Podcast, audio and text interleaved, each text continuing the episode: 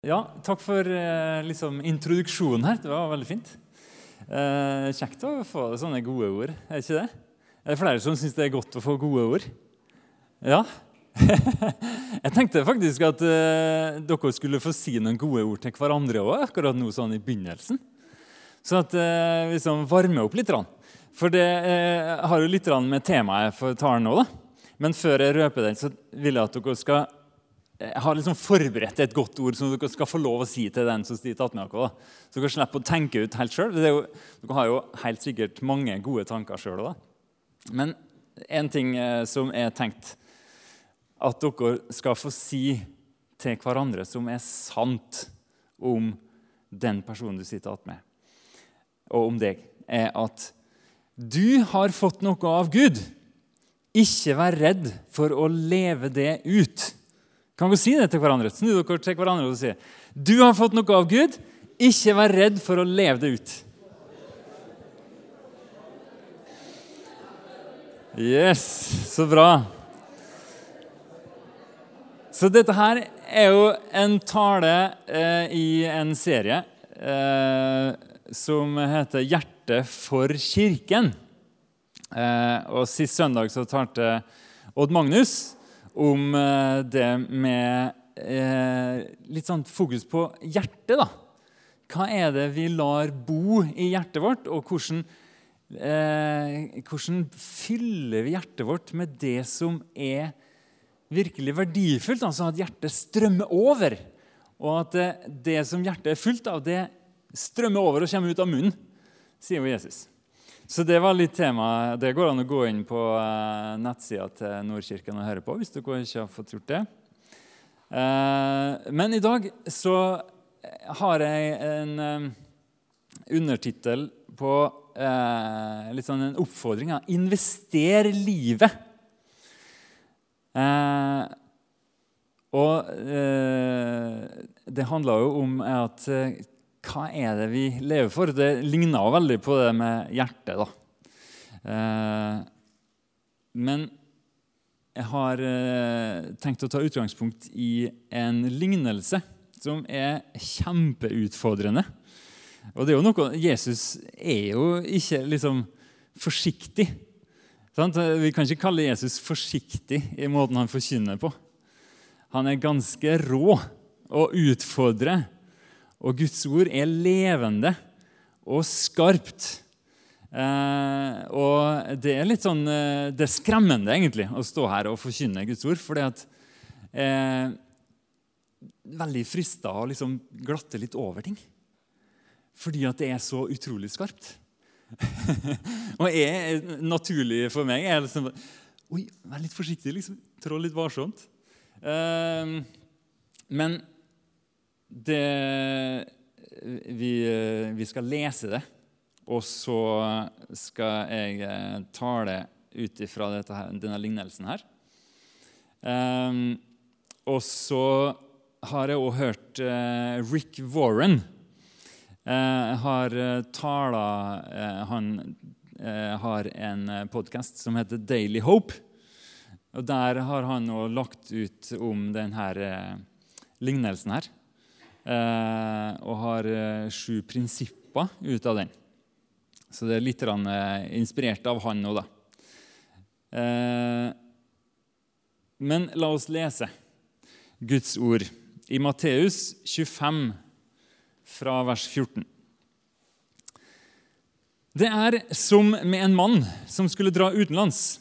Han kalte til seg sine tjenere og overlot dem alt han eide. En gav han fem talenter, en annen to, en tredje én talent.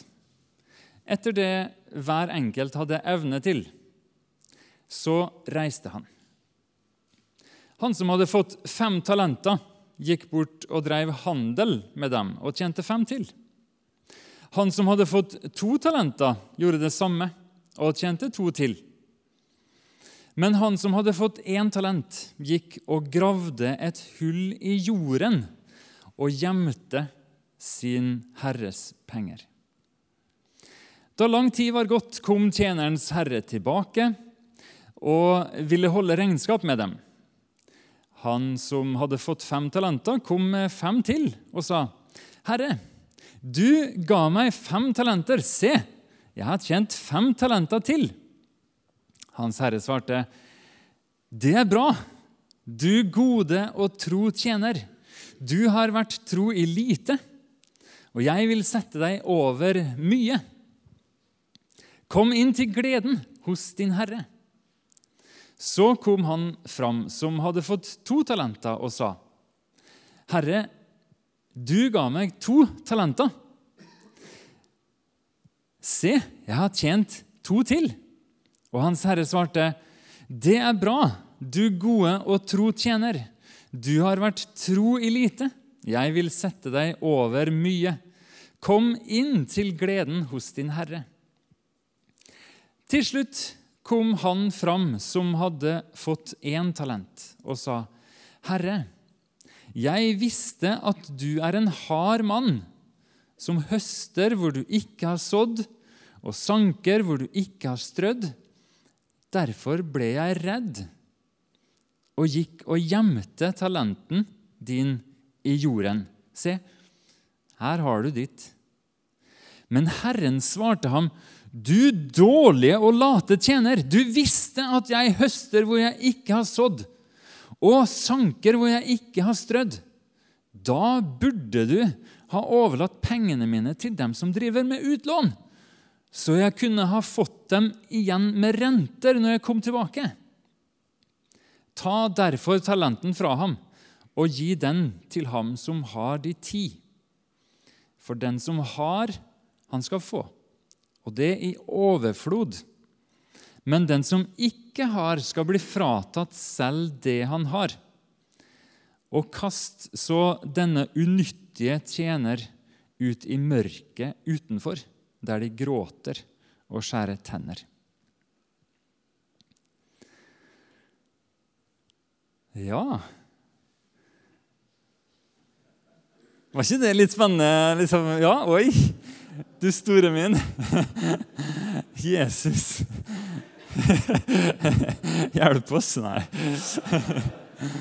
Jo, men det, det er faktisk eh, det er, noe, det er, noen bra prinsipp her, da. Eh, det første eh, prinsippet handler om eierskap. At hvem er det alt tilhører? Jo, alt vi har fått, tilhører Gud. Vi har fått det for å forvalte det i en kort periode, egentlig. Eh, så lenge vi lever. Og så er det jo som eh, ja, at vi forvalter Guds eiendom. Hvordan er det vi ser på tingene våre? Hvordan er det vi ser på liksom, ja, eh, lønna vi får, arbeidet vi har, eh, kona vår, ungene våre, foreldrene våre? Det er ikke bare det økonomiske heller, det er det relasjonære òg. Det er på en måte gaver vi har fått. Eller det er jo relasjoner vi forvalter. Um, så hvis vi tenker oss at uh, det var en som kom til meg og sa at du, jeg har et, et hus. det er ganske fint. Det ligger ved, ved stranda og har veldig fin utsikt. Kan ikke du passe huset mitt? Jeg skal ut på ei reise i tre måneder. Kan du være en som passer huset mitt? Og så ja, kan du nyte utsikta. Det er bare fire ting jeg vil du skal gjøre. Du skal vatne plantene. Eh, holde huset sånn passelig rent. Og så må du mate bikkja. Eh, og så hente posten. Yes! Wow, supert. Så kjekt. Og så blir jeg jo boende der da, i tre måneder og kose meg. sant? Og, åh, det er jo så deilig å gå tur på stranda der og sitte i, i sofaen og se på utsikten. Og så går det tre måneder, og så kommer han tilbake og så sier han, har du, har du kost deg. Hvordan har det gått? Jo, det er, åh, jeg er så glad i huset mitt. Eh, hva du mener Huset ditt? Jo, jeg liker veldig godt huset mitt. Ja, Men nå har jeg kommet for å å ta tilbake huset mitt. Takk for at du passa på det. Nei da, nei da. Du Nei, jeg, jeg liker senga mi nå. Den er så god å ligge i. Og, og den utsikten her den er fantastisk fra mitt stuevindu. Det blir jo ganske sånn frekt. Eh, småfrekt, kanskje veldig frekt å påstå sånne ting. Men eh, sant? Er det ikke litt sånn kanskje vi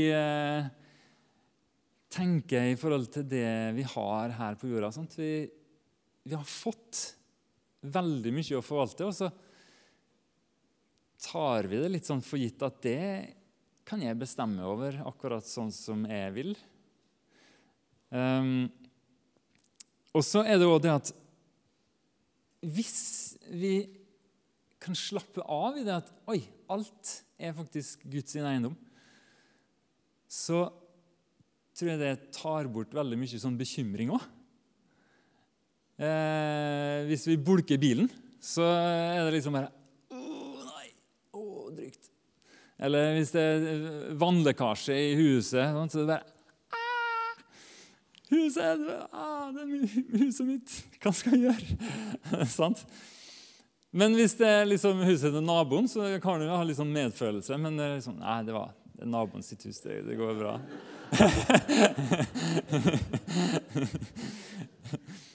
Og så hvis det er Gud som eier alt, da så liksom kan du ta det med Gud. Altså, Gud, huset ditt det, det, Vi har litt problem her. Hvordan skal vi løse det her? Sant? det er jo eh, veldig åh, skulle ønske jeg, skulle ønske jeg kunne være der, altså. Men det, Jeg er ikke helt der ennå. Men eh, det veldig, eh, hadde vært fantastisk å kunne slippe så sant? Hvis en bare slapper av med åh, Gud, det er ditt. Jeg trenger ikke å bekymre meg for noe. Du har omsorg for meg. Og så står det en annen plass at eh, Hvorfor bekymrer du deg så veldig?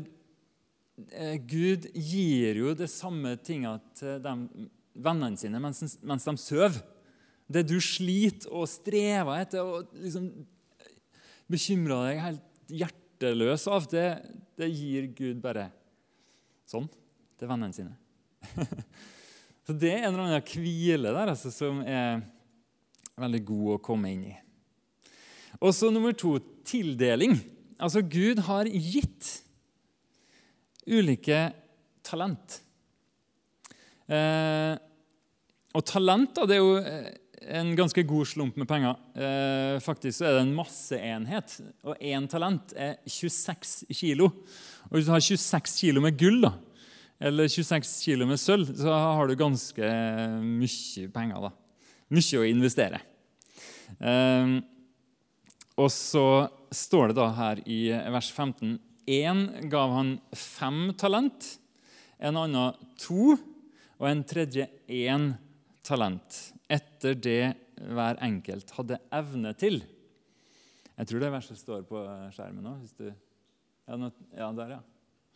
Så det er altså talent. Eh, det er jo naturlige gaver sant, som vi har. Eh, eller eh, muligheter vi har fått av Gud òg. Når vi snakker om relasjonene, så er jo det Vi har jo fantastiske muligheter i de relasjonene vi har.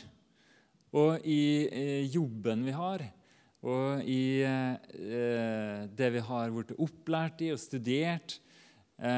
og for ikke å snakke om mulighetene vi har til å reise og, og oppleve ting. Sant? Vi i Vesten, i Norge, har ganske mye mer muligheter til det enn de i Meheba.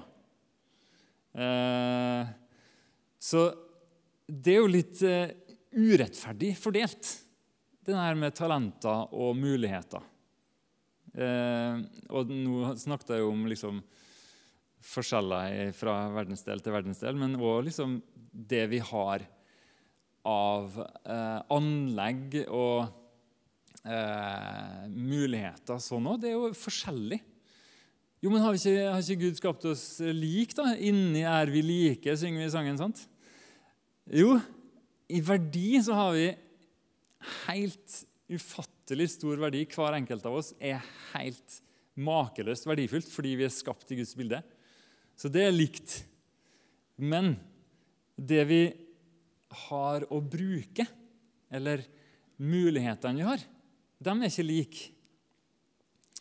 Eh, så den der sangen vi sang òg altså, eh, Det å legge alt dette her over på Gud, alt det vi har fått, legge det over på Gud Trusting that you will make something beautiful out of me. Stole på at du vil skape noe vakkert ut av meg, det Gud har lagt ned i oss. Um, det er en fantastisk ting. Vi må bare liksom stole på Gud. da. Vi må legge alt ned på Han. Mm. Uh, og I Romerne 12,6 så står det at uh, vi har forskjellige nådegaver, alt etter den nåden Gud har gitt oss. Så vi har fått utdelt litt forskjellig. Og nummer tre er at vi har et ansvar. Gud så på deg og tenkte 'Yes! Her er en jeg vil investere i'. Du har fått en hjerne. Du har fått et hjerte, og du har fått eh, tid hver dag. Så investerer Gud 24 timer og gir til deg. Hvordan vil du bruke den dagen her? Og så lar han deg få møte folk. Eh, og du har fått en munn. Du kan tale mange spennende ting som du kan skape på samme måte som Gud skapte hele verden, med ord av sin munn. Så har vi jo fått en munn som vi kan bruke til å skape noe vakkert. Og når Gud investerer, eller når vi investerer noe, så forventer vi jo litt liksom, at Jeg er litt sånn spent da, på hvordan, hvordan avkastning gir dette her, den investeringa vi har gitt. Og jeg tror Gud har en sånn litt sånn eh, lengsel etter å se at vi bruker det han har gitt, på en god måte. Og så står det jo også i den lignelsen her at de kommer fram for Herren sin, og han spør liksom, hva har du gjort med det du har fått. Det er jo litt skremmende. Hva har vi gjort med det vi har fått? Den avsluttende eksamen vi skal avlegge. Eh, samtidig som det er veldig fantastisk det, alle de mulighetene vi har, da, så er det liksom det er ingen hindringer egentlig til at vi kan få veldig avkastning for det vi har. Um, men det å ha det evighetsperspektivet, det er veldig uh, avgjørende, tror jeg. Eh, og nummer fire er å sette dem i omløp. Ja, Der hoppa vi fort videre. Eh, nummer fire sett det i omløp. Den første han dobla beløpet, den andre dobla beløpet, mens den tredje han gravde talentet ned. Han var konservativ og litt sånn eh, bekymra type. Eh, og ville ikke risikere noe. Her er det best å være på den sikre sida, tenkte han. Gå varsomt. Eh, kan jo hende at jeg gjør noe feil. Enn om jeg investerer på feil måte, og at jeg taper mer og mer. Til slutt så sitter jeg igjen med ingenting. Hva vil sjefen si da? Men hva er det hva er det mesteren sier til ham når han kommer hjem? Du onde og late tjener. Oi. Når jeg hører liksom eh, Ja, for i, i, i, norsk da, så står det 'dårlig og late tjener', mens når jeg slo på engelsk, så var det faktisk eh, Jeg så gjennom ganske mange oversettelser, men det er vanskelig å rekke over alle de engelske oversettelsene. for det er ganske mange. Men eh, i alle dem jeg så, så sto det faktisk 'You wicked and slothful servant'. Det høres ganske eh, stygt ut. Du onde og late tjener. Oi! Ondskapsfull? Er det, er det så alvorlig, da? Jeg var, bare, jeg var litt redd. Jeg var litt redd for å liksom, gjøre noe feil. Du onde og late tjener. Um, det står jo òg at det er umulig å behage Gud uten tro. Og det å så leve er jo risikofylt på en måte. Men vi i Vesten, eh, og altså eh, denne generasjonen her, er veldig opptatt av trygghet. At alt skal være så trygt. Vi må ikke risikere noe.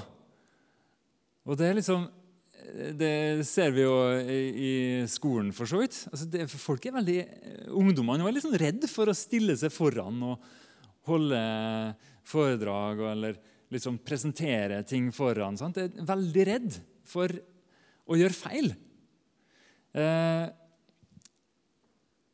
så, og det er klart, det er ganske rått òg, da. Du kan bli møtt av eh, ganske råe tilbakemeldinger eh, og latter. Eh, og det, det, er jo ikke bare bare. Men eh, det er faktisk eh, ikke dødelig å gjøre feil. Eh, vanligvis, i hvert fall. Eh, så det er eh, mye større risiko, i hvert fall når det kommer, på, kommer til det her med hvordan vi bruker det Gud har gitt oss. Risikoen som eh, står i det å grave det ned eller være redd eller liksom eh, pakke det inn, eh, ikke la det vokse Det er mye verre konsekvenser enn å gjøre en del feil. Um, og så godtar jo ikke Herren hans den der unnskyldninga hans heller.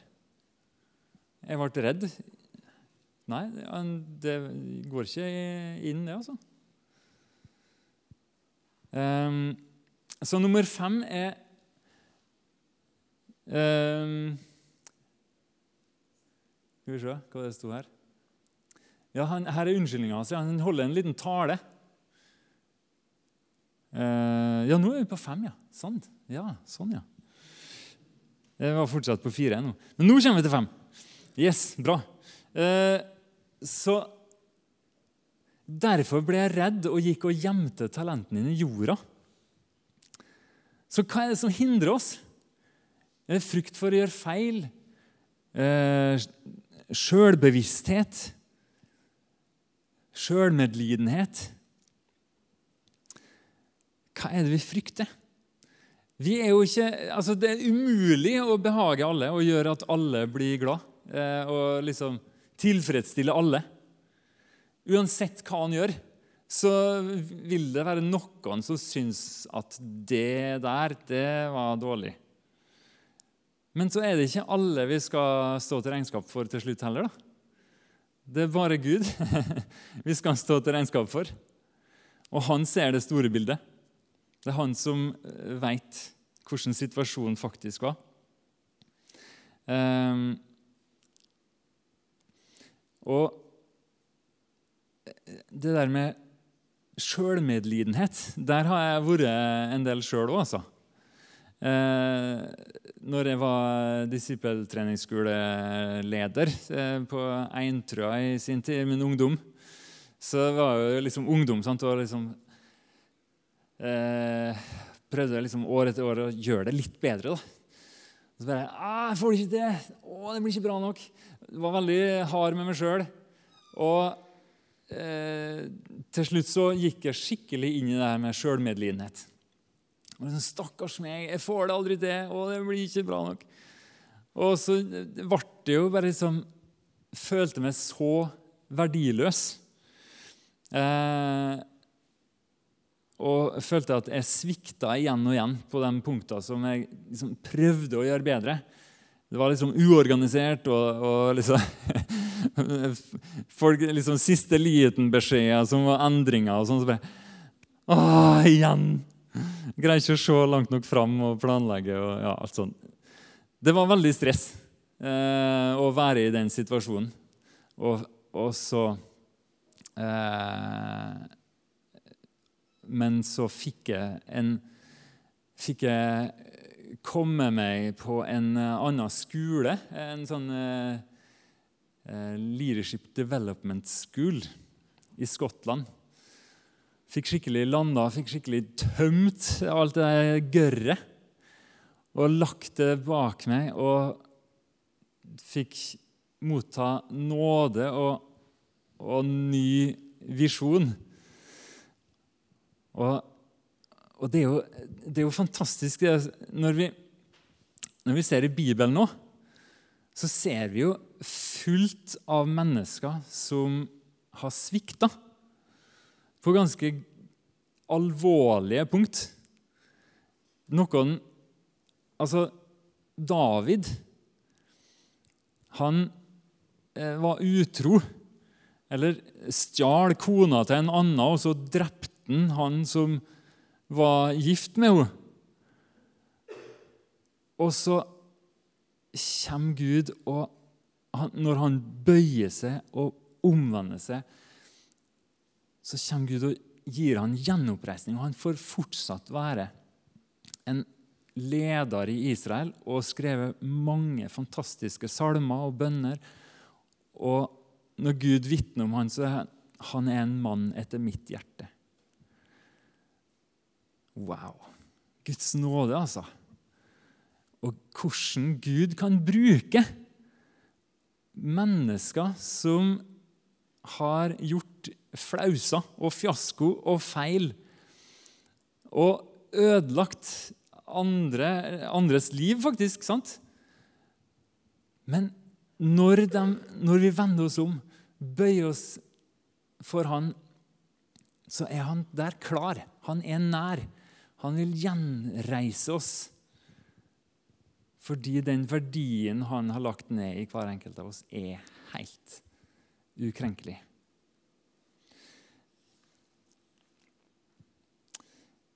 Ehm, sånn som dronning Ester òg. Hva, hva, er den tida vi lever i? Dronning Ester hadde en veldig spesiell mulighet. Liksom det, kan jeg kalle det talentet hennes da, det var jo at hun var vakker. Og at hun ble valgt av kong eh, Serkses, var det det? Eh, eller Ja, nå er jeg litt sånn litt på gyngende grunn. Eh, men i hvert fall, hun var dronning i ei veldig spesiell tid, når israelsfolket skulle til å bli slakta ned. Og så hun, hadde hun et spesielt kall til å gå inn foran kongen og ofre livet sitt. Hun kunne blitt eh, avvist og drept, slik som den forrige dronninga ble. Men hun våga livet sitt. Og det er den tida vi lever i nå. Går det an å spørre seg sjøl hva er muligheten?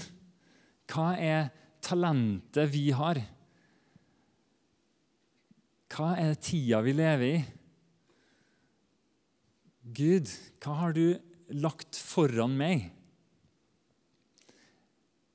Som kanskje er litt sånn skremmende.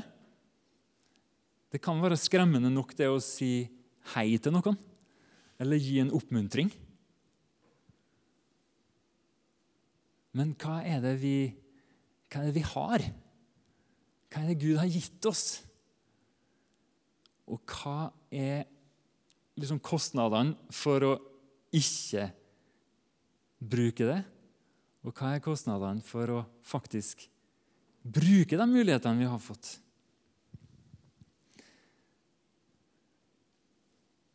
Mm. Så er det jo Så mm, Så er det jo sånn at eh, ofte så hvis vi har et spesielt talent, så kan det vil djevelen eh, vanligvis eh, at vi ikke skal utvikle det talentet. Sånn. Så da hekter han en sånn spesiell frykt til akkurat det å gjøre akkurat det Gud vil vi skal gjøre. Og det er litt sånn Prøve å legge merke til Oi, nå er jeg veldig skjelvende og redd for å gjøre det her i dag. Og jeg var jo litt sånn skjelven og redd for å komme fram her og, og forkynne Guds ord. Det er skremmende. Og, men ja, det er ikke alle som skal gjøre det, selvsagt. Men kanskje det er flere. eh, og ikke det altså at en, at en skal stå foran og gjøre noe, at det ikke er det som er det, liksom det store. Men er det noe Gud har gitt deg, som han utfordrer deg til å sette i bevegelse og bruke, så ikke la deg kue av frykt. For det er faktisk en dårlig unnskyldning. Og så sier Gud at frykt ikke. Vær bare sterk og frimodig, for jeg er med deg. Så Det var jo en grunn til at Gud måtte si det til, til Josva. At han hadde sikkert en del frykt. Mm. Så nummer seks er bruk det. Og Hvis du ikke bruker det, så vil du miste det. Sant? Hvis du eh, har knekt foten en gang og måtte gå med gips, så vil du merke det hvor, eh, hvor mye musklene forsvinner da, etter hvert eh, som du ikke bruker den foten. Og Da må du trenes opp igjen. Og Det samme med, med økonomi, er det ikke det? Du må sette det i bevegelse. Du må investere det en plass for at det skal eh, gi avkastning. Eh, og det samme altså med, eh, med talentene våre og det Gud har gitt oss, de mulighetene vi har fått. Mm. Og så er det et oppmuntrende ord i 2. Korinterne 9, 8. Ja, da var det òg et uh, alvorlig ord, ja.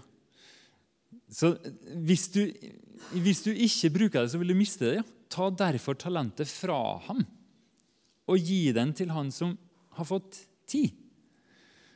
For den som har, han skal, han skal få, og det er overflod. Men den som ikke har, skal bli fratatt sjøl det han har. Det er litt sånn Oi sann, så urettferdig! Det er ikke noe kommunistisk eh, bilde, det der. Men eh, det er litt sånn at eh, hvis vi vegrer oss og går i frykt hele tida, så, så, blir vi mer og mer bakpå. Men hvis vi våger å trosse den frykten litt, gå litt ut i frimodighet, gjør ting som koster litt, og investere livet vårt i det som virkelig er verdifullt så vil vi oppleve at det øker. Det gir avkastning. Og Gud er mektig til å gi dere all sin gave i rikt mål, så dere alltid og under alle forhold har det dere trenger. Ja, har overflod til all god gjerning.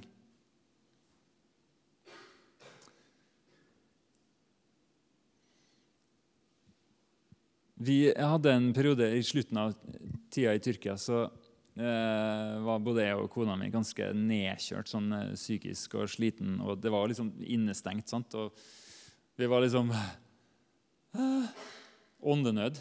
Sånn stressnivå som egentlig er sånn uforklarlig, for vi hadde det ikke travelt på noen måte.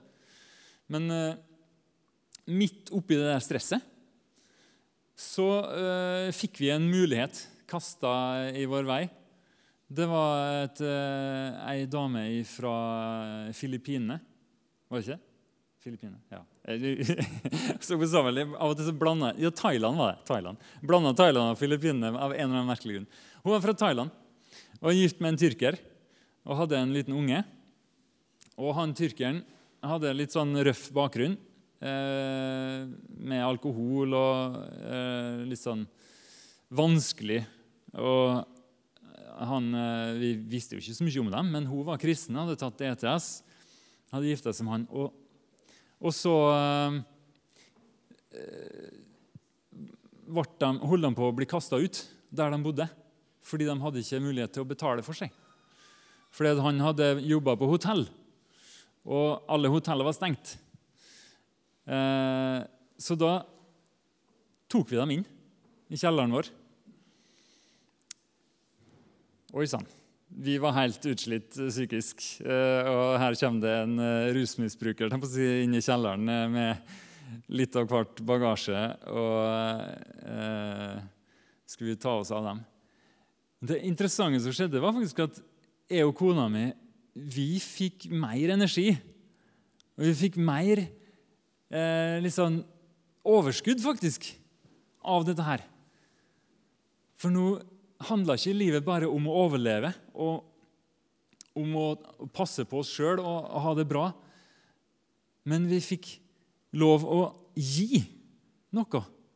Vi fikk lov å bety noe for noen andre. Og det tror jeg er en, en nøkkel, altså. Hvis den eh, Vi trenger å ikke bare leve for oss sjøl.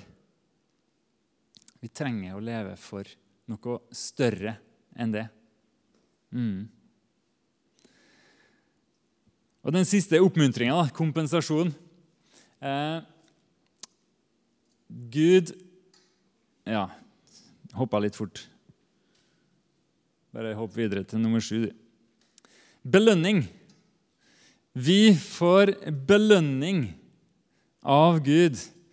Hør på det Gud sier, eller Herren sier til dem som har brukt talentene og forøkt dem.